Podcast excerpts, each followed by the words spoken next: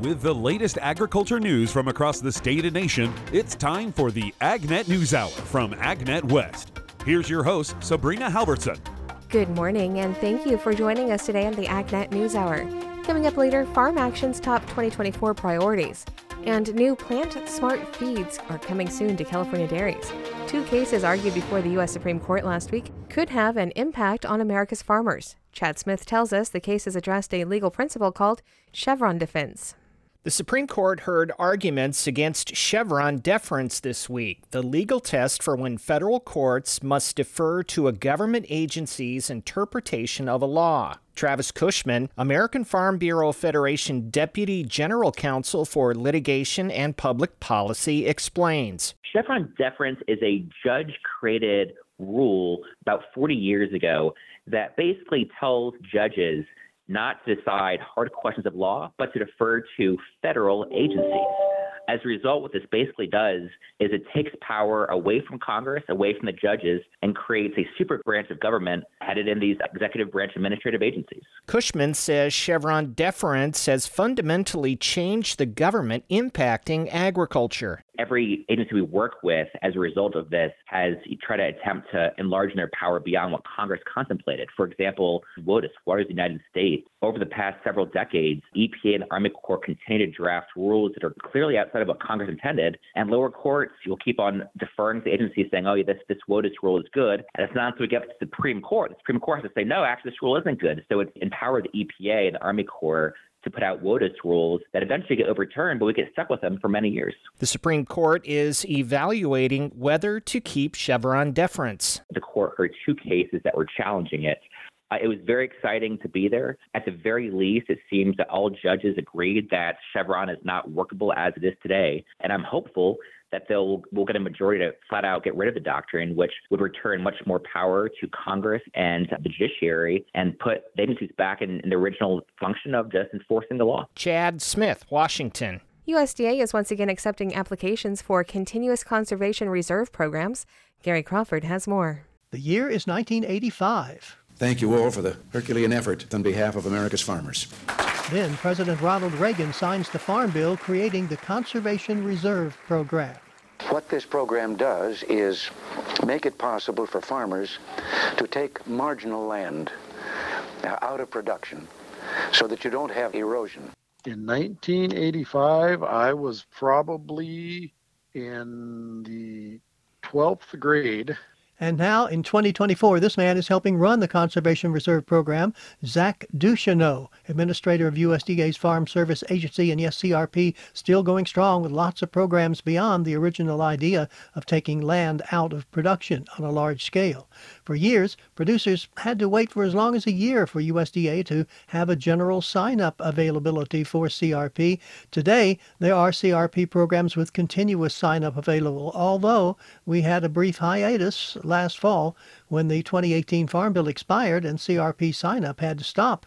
Luckily, Lawmakers have authorized a one year extension of the bill, so Zach says things are up and running again. And he announced last week that USDA is once again accepting offers from producers for the continuous conservation reserve programs, such as the Conservation Reserve Enhancement Program. Congress has set, though, a top acreage limit nationally for CRP 27 million acres. Because we are so close to the targets for conservation that the administration has set, and that are in the Farm Bill. We're going to do this a little different this year in that we are going to batch these applications and consider them periodically over the course of the year so that we make sure that we do not get outside of our statutory limit with enrollment. So, just in case Zach says it's best for producers to contact their local farm service agency office for program details. And in order to make sure that all of the processes are done in time to start conservation measures on October 1st. People should have their applications fully submitted by July 31st of 2024. Gives us the time we need to get everything in the queue. Under this sign up, producers can enroll new land into CRP or re enroll land whose CRP contracts expire this year.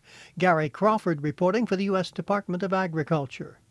Don't forget if you've missed any of our morning shows or if you just want to catch the news at a different time, you can subscribe to our podcast and have our statewide agriculture news at your convenience. Just search for AgNet News Hour on your favorite podcast downloading app. This is the AgNet News Hour. I'm Sabrina Halvorson, and we will be right back.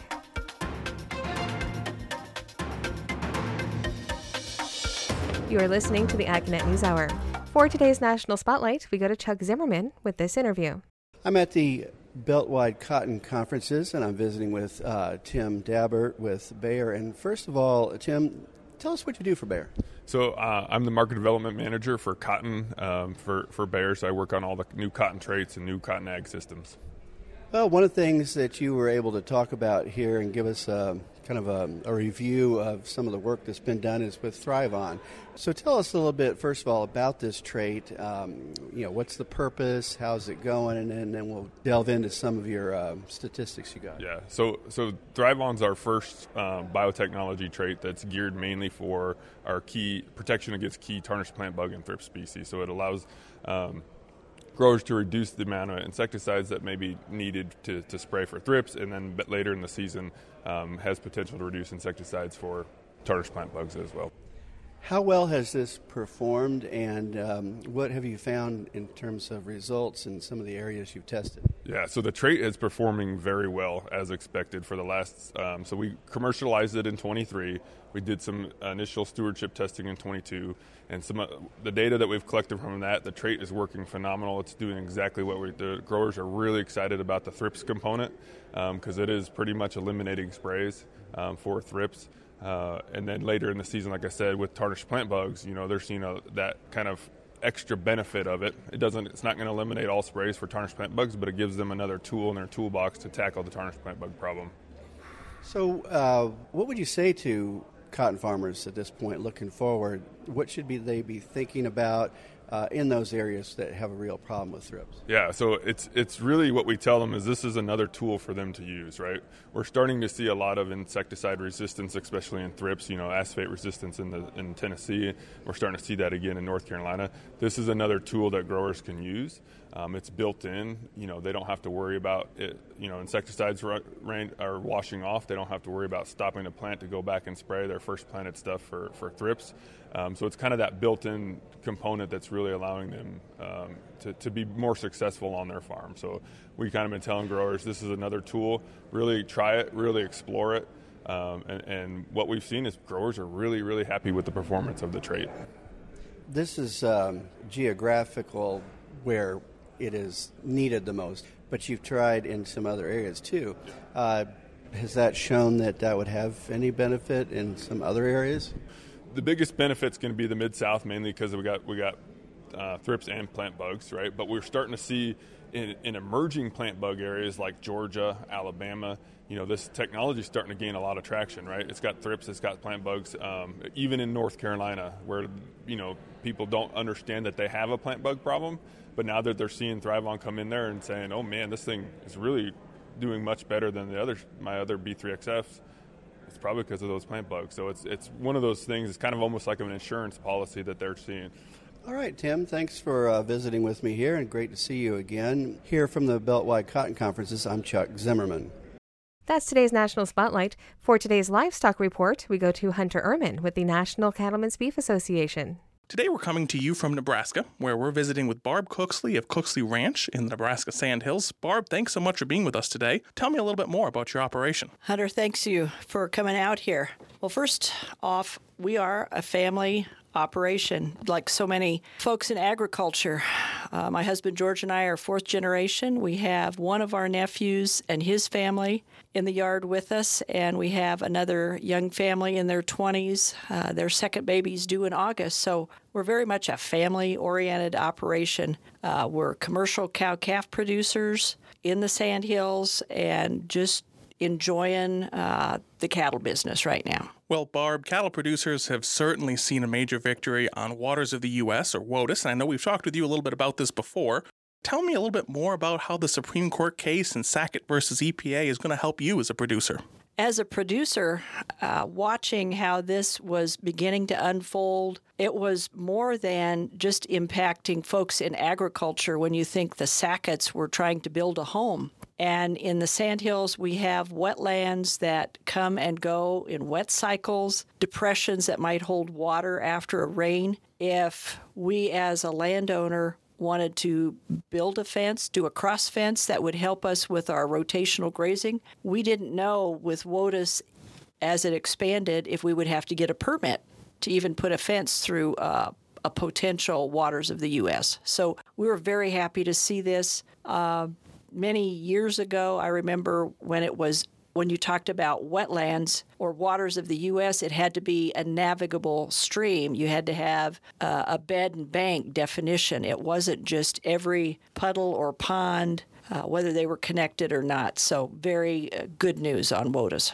Barb, Congress is currently working to craft the 2023 Farm Bill.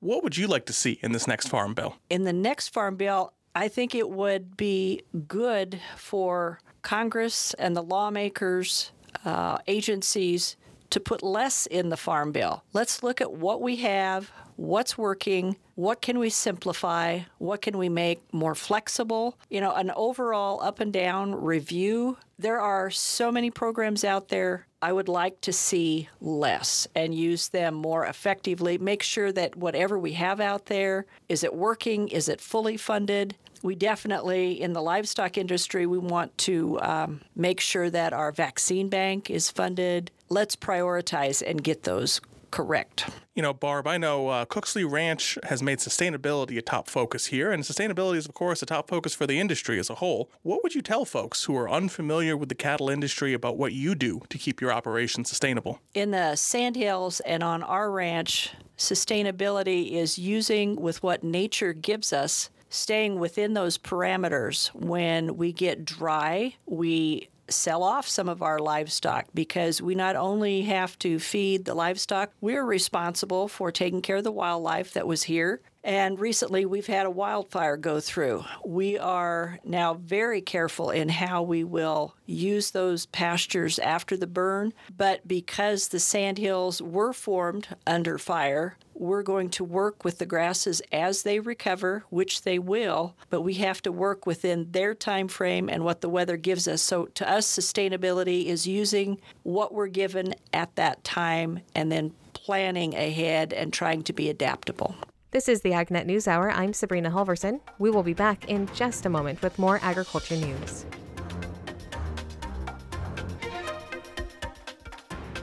Welcome back to the AgNet News Hour. I'm Sabrina Halvorson. Coming up in a few moments, we'll have today's This Land of Ours report, but first, more of the day's agriculture news. And with today's AgNet West headlines, here's AgNet West Farm News Director Brian German. American Pistachio Growers is shifting its efforts under new leadership. APG interim president Joel Nelson said as they move forward with some new approaches, the number one focus continues to be supporting growers. We're still focused mainly on marketing, helping the industry expand its base for selling product. You know, 60% of our tonnage does go to Europe. The domestic market is obviously very important, but we've got to enhance our GR efforts, government relations on behalf of the industry. We're going to be doing that. The team, the individuals, they're sharp individuals. I really have enjoyed getting to know them. They've got to function better together, and I think I can help them do that. The combination of our communications, our marketing, our government relations program, the whole idea is to do a better job in getting a net return per acre for the grower. And that's where it's at. They give us, you know, X pennies per pound, and we got to make sure that they're getting a heck of a lot more on net revenue per acre for that investment.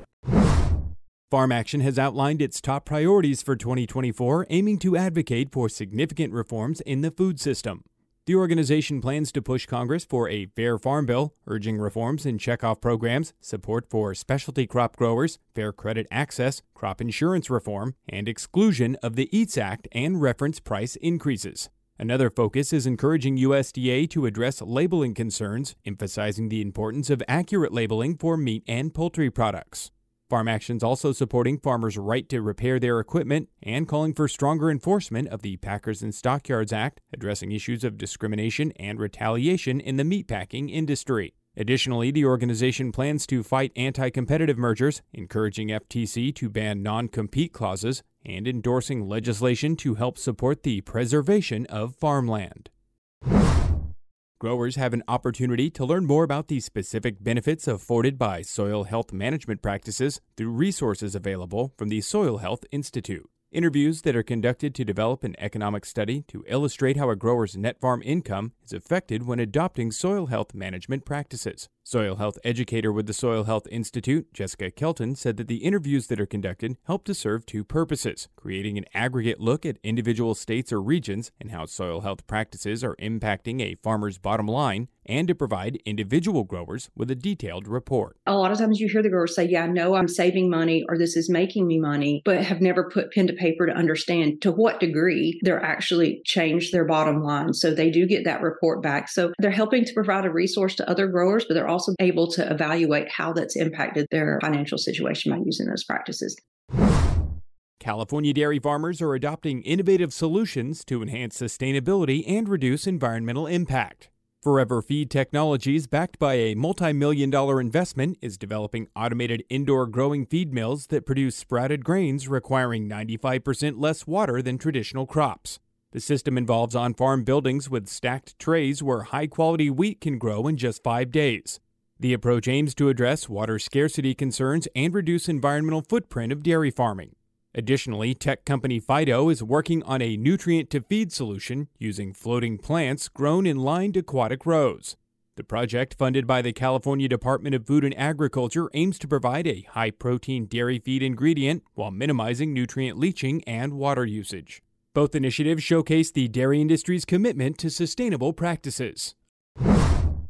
The annual Strawberry Production Research Meeting is going to be held online via Zoom on Wednesday, February 14th. UC Cooperative Extension Farm Advisor for strawberries and caneberries, Mark Bolda, said that they will be discussing some of the major problems for the industry, including topics such as lygus management, biological control of spotted wing Drosophila, and new varieties with resistance to soil diseases. Not just Stephen Knapp with his resistance, but we have Yu Chen Wang. She'll be talking about some of the pathogens she's encountered last year, and then also Peter Henry talking about, again, that very soil pathogen. I got Nick LeBlanc, too, from the USDA talking about biological fungicides. That's some work we did together this past year, and that's amongst others. There's about three or four others as well. It's a good program. There's a lot of new material on here. I encourage people to attend, and it will be translated into Spanish. So those who would want to hear it in Spanish, I have the translation as well. I'm Brian German for AgNet West Radio Network. Welcome back. Land grant universities continue to struggle with funding. Now, a major university dairy research barn is closing. Back in April, the Association of Public and Land Grant Universities and 340 national, regional, and state agriculture, food, and forestry stakeholder groups sent a letter to congressional leadership urging the House and Senate Agriculture Committee leaders to fund the Research Facilities Act in the 2023 Farm Bill. That Farm Bill, of course, was not passed in 2023, and that funding remains hanging in the balance. As Rusty Halverson reports, one school that really needed that funding is having to shut down its dairy research. The news is out that the Dairy Research and Training Facility at South Dakota State University will close by the end of June. Milk from the facility is used to make the popular Jackrabbit ice cream and cheese from SDSU. University officials are trying to reassure the public that the ice cream will still be available and students can still major in dairy manufacturing and dairy production at SDSU. Dr. Joe Cassady is the South Dakota Corn Endowed Dean of the College of Agriculture, Food, and Environmental Sciences at SDSU. He says this was a very difficult decision, but the dairy barns were simply outdated over the last several years, it's been recognized that our dairy um, was very outdated. Um, the parlor and the freestall barn were built, uh, construction was completed, I believe, in 1994, so they're now 30 years old, and that was the newest parts of the dairy. Um, the other parts, housing dry cows and, and replacement females and that type of thing, the heifer development facilities are from the 1960s. And so uh, we have a rapidly growing, um, very modern dairy industry in the state, and these facilities just in no way represented um, the modern industry in the state of South Dakota. Cassady says an effort was made to make plans for a new dairy to replace the older facilities, but it did not materialize. The legislature appropriated 7.5 million pending matching funds in 2021 towards the construction of a new dairy. Uh, so we had a spending authority of 15 million. Unfortunately, we we're unsuccessful in designing uh, a farm and building project that would meet our needs that were within our spending authority. And um, it did not appear that we would be able to raise the additional capital necessary to execute a project if the spending authority were to be increased by the legislature. And so it was decided to discontinue plans for a new um, dairy farm. Um, by statute, that 7.5 million that had been um, appropriated goes back to the, the legislature. And um, then we had to take a hard look at our existing dairy, um, which obviously needs to be replaced. That's why we were planning to build a new one. And um, unfortunately, we've made the hard decision that it's not not viable to continue, and so um, operations will cease in June. Um, on the other hand, for our students, we have a number of really modern, high quality dairies um, within a few miles of Brookings that we have good working relationships with, that we already take students out to at various different times for class exercises. And we're looking forward to working with them to create a good learning opportunity for our students in modern, uh, well run dairies. A fire at the facilities in 2022 and a derecho windstorm the same year did not help matters. Well, we were successful in um, making all the repairs from the fire, and then um, so the fire was in February of uh, 2022, and then in May, uh, the derecho did um, substantial further damage. All the um, repairs from the fire and the derecho have been made, um, but those um, those challenges did highlight in some ways the um, you know, the age of the facility and some of the vulnerabilities of the facility. Future plans are being discussed with employees and students affected by the closure. We do not anticipate um, um, anybody losing their job. Obviously, um, there are workers, uh, there are two full time employees at the unit that um, will um, we will enter into discussions with about what other opportunities there are for them within the university system. Um, there are about 20 undergrads that had been working at the the farm. Um, only one of those, as I understand it, was majoring in the dairy and food science department. Uh, some of the others may have been seeking a minor, but um, for the most part, um, the students working at the dairy um, were not our dairy and um, food science majors. Cassady says the university intends to maintain majors in dairy manufacturing and dairy production, and no other programs are slated for changes. The change to dairy production is that we, um, again, hope to expand on our existing partnerships with local dairies um, to meet the educational needs of that program, and in fact, provide uh, an even better experience because those um, those are modern uh, dairies.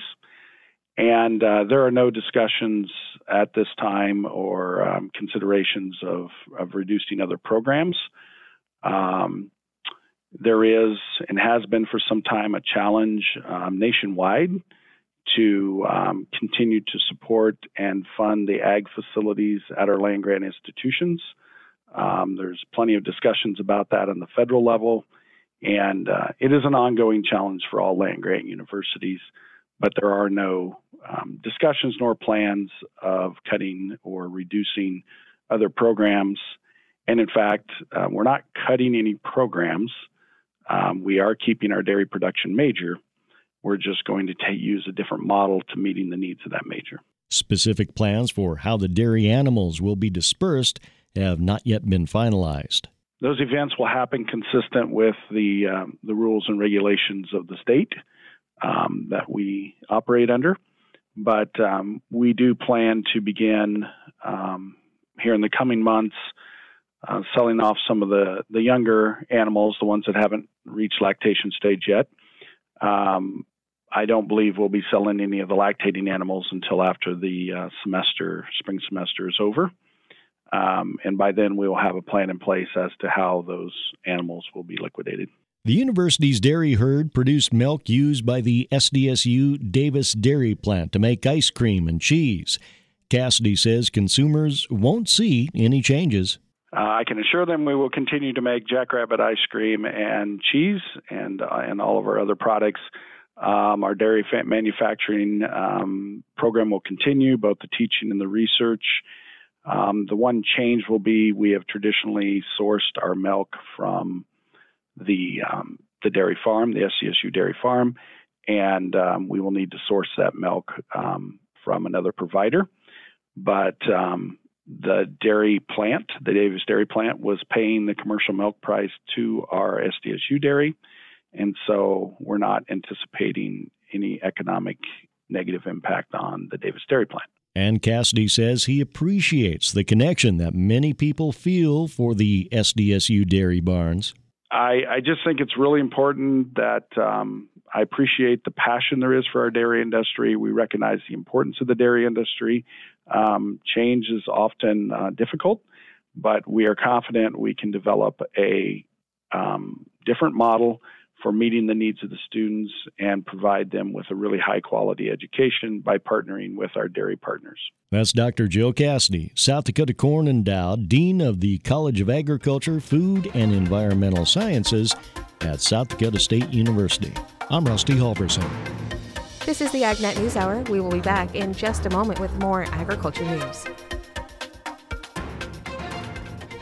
Welcome back to the AgNet News Hour. Here's Chuck Zimmerman once again. I'm visiting with Mark Kitt with Syngenta, and first of all, Mark, tell us what you what you do. Yeah, Chuck. Uh, Mark Kitt. I am the technical product lead for corn herbicides with Syngenta. So basically, my role involves uh, uh, writing the labels for our corn herbicides, doing the field work uh, t- to bring the products to market, and uh, deliver it for solutions for our customers. Really, in general, we're most concerned about uh, bringing innovative solutions to our Syngenta growers or growers in general. Let's talk a little bit about uh, some of the uh, things that are relatively new. Storen, uh, a herbicide that's really got a lot of attention to. What else right now would be kind of top of mind for growers with some of your newer products? Yeah, Chuck, you mentioned Storen. So Storen is a recent uh, product that we added to the Syngenta corn portfolio. Uh, it, t- it, contains four active ingredients, and one of the key things about Storen is uh, looking at the trial research versus other competitive products. It is much more consistent in uh, controlling a broad spectrum of weeds versus a lot of the current competitive corn herbicides on the market. And Storen provides some excellent uh, application flexibility. You can put it out 21 days uh, prior to planting corn and then you can apply it all the way up to the V8 corn stage. And the other key thing about Storen is its length of residual control. Going back to some of the work we've done comparing against competitive products, it really provides up to three weeks longer residual control, keeping that weed control above 90% control level, and that gets you to that canopy closure to protect your crop from yield robbing weeds. Well, we're uh, what at the end, I guess, of harvest season for this year, mm-hmm. for the most part, being this time of year. What are things that uh, your customers, farmers, uh, should be thinking about as they kind of wind down? Well, one of the key things as growers are you know running their combines through their fields regarding weed control is kind of take mind, uh, keep in mind where you're seeing emerged weeds, right? and this is part of an overall weed control integrated management strategy. You, you don't want those weeds to go to seed and keep increasing the, the weed soil seed bank. So, back to kind of Storen, if you keep those weeds in check with an excellent residual herbicide, it's really not a one year investment. You keep those weeds in check, they don't go to seed, and then in subsequent crops, let's say you're rotating to, rotating to soybeans, it's an investment in that crop as well too. So you got to think a little more long term about your weed management strategies than thinking about it year to year. What's your take on uh, what this year's been like? How do you think overall it's looking? Well, there was a lot of dry weather, right? And um, even though that the reports I'm getting from the field that yields are, are pretty pretty darn good, right, uh, with the current dry weather. but it, it's key to keep in mind that don't change what you've been that had been working in the past the last three to four years because you had a uh, dry weather year. Keep using those residual herbicides, as I mentioned, to keep those weeds in check. It's a long term strategy on, on weed control. Well, thank you, uh, Mark, for visiting with me here. I'm Chuck Zimmerman reporting. This is the AgNet News Hour, and we will be right back. You're listening to the AgNet News Hour. Here's Brian German. We're talking almonds again here today with BASF Tech Service Representative Jessica Samler. And now we know the importance of bloom and uh, how it impacts the almond industry itself. Uh, but taking a, a broader look at it here, Jessica, how does the success or failure of bloom uh, affect the overall market and, and the economy at large, both uh, locally here but uh, globally as well? Yeah, absolutely. So, no other country comes close to the US and California for almond production. This state produces almost 80% of the world's almonds, and 30% of that stays here domestically for domestic consumption. But that leaves 70% that gets exported for global markets. So, the success of our growers is absolutely paramount, of course, for our local economy. But then, if we think from a global standpoint, the supply, so various products that are produced from the almonds that we produce, the jobs that are connected to that. So, all of the import export jobs, um, all of those local workers who are using almonds to produce uh, various things. And then, you know, all of that feeds into the economics. So, it's, it's a really important crop. Um, and I think sometimes we always think of the local impacts, but it really is an exported global commodity that we produce here locally. So, it has far reaching impacts as well. And now we've touched a bit on um, the importance of pollination and, and pollinators during the bloom period. But as far as the trees individually uh, go, h- how can growers maybe best prepare soil and nutrients for their trees during almond bloom? So it's really um, it's really important to have good high quality nutritional products. They're vital to tree health. Uh, I consider your nutrients are kind of your your tree's multivitamin, right? And so you want to have a good quality multivitamin. You want to make sure those trees are getting everything that they need going hand in hand with that dough, particularly at bloom, your crop can also benefit um, from really strong fungicides um, like Merivon, like Pristine, that provide plant health benefits. Those aid in stress mitigation. So I equate those products almost to like the supplements that you take in addition to your multivitamins. Bloom is a major stress event for these trees. And so anything that we can do that helps mitigate some of the stress that they're feeling and helps them perform to their highest potential is really important especially considering that almonds are a long-term crop. It's you know we don't we don't get to rip them out and start over again next year like some of our row crops. Um, these growers are in it for the long haul. So everything we can do to better prepare them uh, is really important i'm brian german for agnet west radio network USDA recently awarded its latest round of Market Access Program and Foreign Market Development Program awards to assist organizations in opening and expanding global ag export markets. Rod Bain has more. Investment in foreign market development and access for U.S. farm and food goods. That's behind the latest awards for ag organizations participating in USDA's Market Access Program and Foreign Market Development Program. MAP and FMD are Farm Bill mandated programs. They're funded annually through competitive application process each year. We award these funds to industry partners. Chris Jaquette of the Foreign Agricultural Service says for fiscal year 2024, almost 70 nonprofit organizations and cooperatives will receive over $174 million through MAP while $27 million is allocated to 20 trade organizations under FMD. So they use these funds and they have developed a long term strategy that these allocations are based upon. We're active all around the world, depending on commodity and the need and available market. I'm Rod Bain reporting for the U.S. Department of Agriculture in Washington, D.C. Ducks are supposed to waddle, but not your pet cat or dog. Gary Crawford reports on what some see as an epidemic of overweight pets.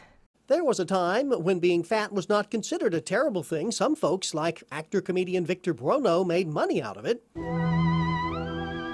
Here is a poem he wrote on fatness. I'm fat. I'm fat.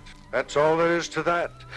You might think it etiquette to say that I am heavy set and just big bone. You want to bet? I'm fat, I'm fat, I'm fat. The problem is that being fat today is much more common, with about 60% of us currently overweight. But you know what? It's not just people, it's pets. Yes, we're seeing the same trend 30 to 40% of animals are overweight, and you know 20% or so are in that obese category. wow, that's Dr. Susan Nelson, a veterinarian and professor at Kansas State University, and she says there's definitely a correlation here between more of us being overweight and our pets. Yeah, my personal belief, yes, there's a big connection. Um, kind of just like us, there's a lot of palatable foods out there, and fat usually makes them more palatable, and so we like to eat them less exercise. We just have less time for exercise. So the dogs don't get to go out for the walks as often with their owners. And so they're laying around the house watching TV while the owners are too, and usually snacking. Oh, and the pounds start to come on, both pets and owners. But most of us don't notice what's happening to our dog or cat.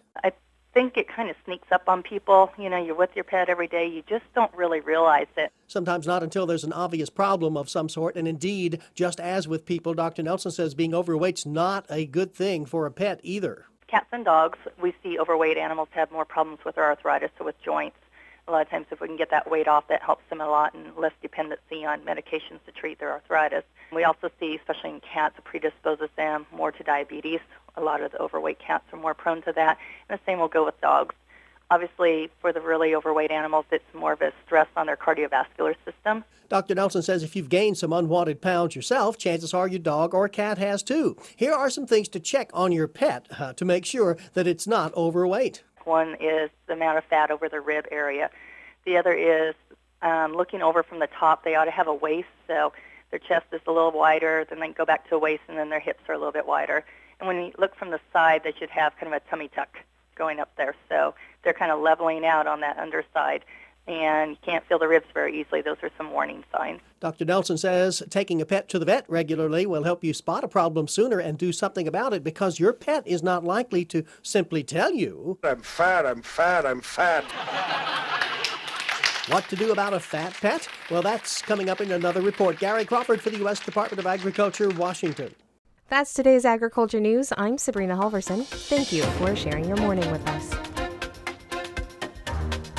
To get more information on the topics you heard today, visit AgNet West online at agnetwest.com. You can also stay connected by following us on our social media at AgNet West on Facebook, Instagram, and Twitter. You can also find our broadcast team of Brian German and Sabrina Halvorson on Facebook and Twitter. Thank you for listening to the AgNet News Hour from AgNet West. AgNet West Radio Network, your primary choice for agriculture news.